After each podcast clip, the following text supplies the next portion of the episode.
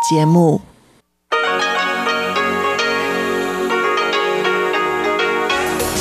эфире Международное радио Тайваня.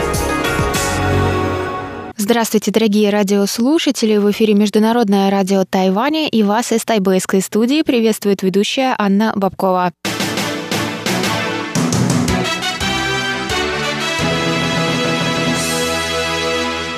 Сегодня четверг, восемнадцатое февраля, и мы начинаем ежедневное вещание с выпуска новостей сегодняшнего дня, а далее вы, как всегда, прослушаете тематические передачи четверга «Тайвань и тайваньцы» с Марией Ли, «Звуки города» с Валерией Гемрановой и Иваном Юмином, а также повтор передачи прошлой недели «Наруан Тайвань» с Игорем Кобылевым. Я вам напоминаю, что на коротких волнах вы можете слушать нас на частоте девять тысяч четыреста девяносто килогерц с одиннадцати до двенадцати ю ти си и на частоте пять тысяч девятьсот килогерц килогерц с семнадцати до семнадцати тридцати ю ти си. Вы также можете всегда прочесть последние новости с Тайваня и послушать ваши любимые передачи на нашем сайте по адресу эр ю точка ар ти ай точка о джи точка ти дабл ю. И это вы также можете сделать через наше новое удобное приложение, которое называется ар ти ай ту го или «Голос Тайваня». Оно доступно на русском языке в магазине Google Play и Apple Store под названием ар ти ай ту го. А если у вас есть какие-то вопросы или предложения, вы всегда можете связаться с русской службой через электронную почту, отправив нам письмо на адрес эр ю эс эс собака эр ти ай точка о джи точка ти дабл ю. А теперь давайте к новостям.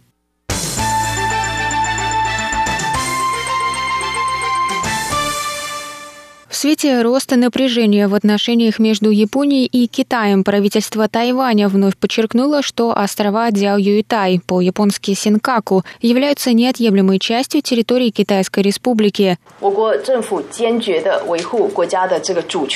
Острова Дяоюйтай по праву принадлежат Китайской Республике. Любые односторонние действия других стран никак не изменят факту суверенитета нашей страны над этими островами.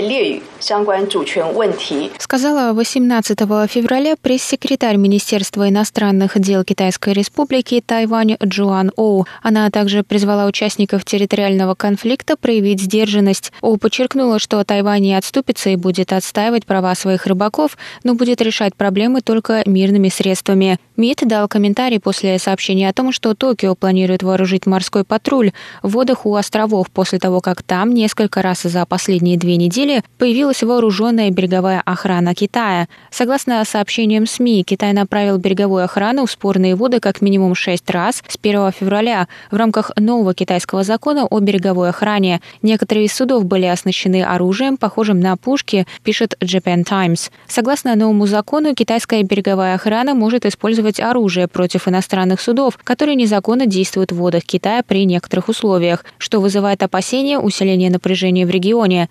В МИД Тайваня добавили, что Китай также продолжает запугивать Тайвань, отправляя свои суда и самолеты в морское и воздушное пространство близ острова. Согласно данным ведомства, с первого января по семнадцатого февраля китайские самолеты вошли в зону опознавания противовоздушной обороны Тайваня сорок раз. В две тысячи двадцатом году наблюдалось сто два таких случая. Из них в шести случаях самолеты пересекли срединную линию Тайваньского пролива.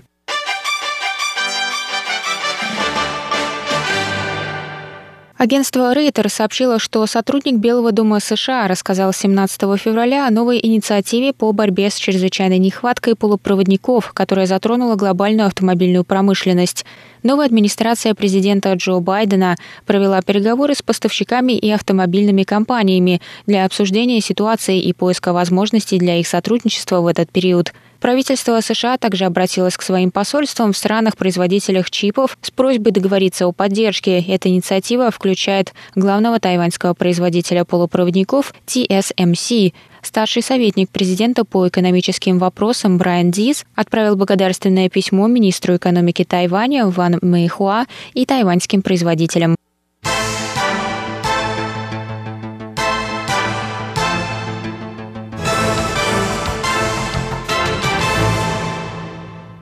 Немецкая биотехнологическая компания BioNTech планирует предоставить свою вакцину Тайваню, сообщает агентство Рейтер восемнадцатого февраля, через один день после того, как министр здравоохранения Тайваня заявила об отмене сделки на пять миллионов доз под давлением Китая.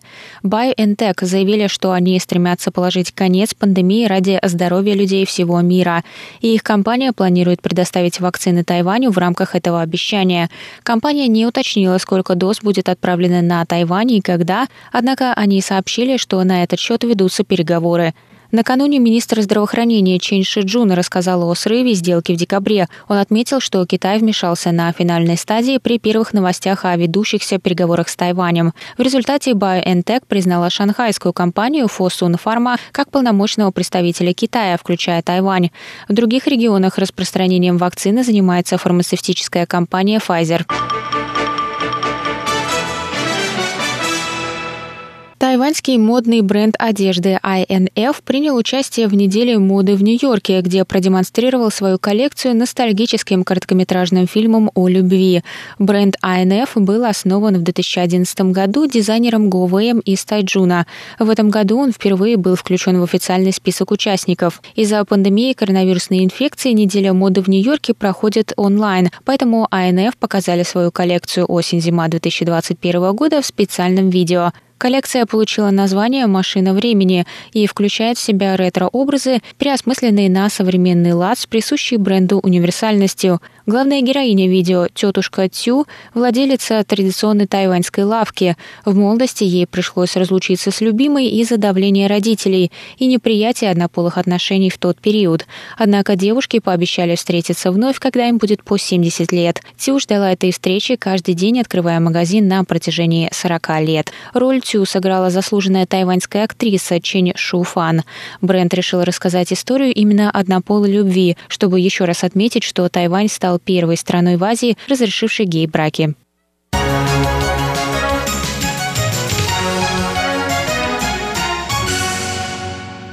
Это был выпуск новостей за четверг, восемнадцатого февраля. Для вас его провела и подготовила ведущая русской службы Анна Бобкова. Далее в эфире вас ждут тематические передачи четверга «Тайвань и тайваньцы. Звуки города» и повтор передачи «Наруан Тайвань». А я с вами на этом прощаюсь. До новых встреч!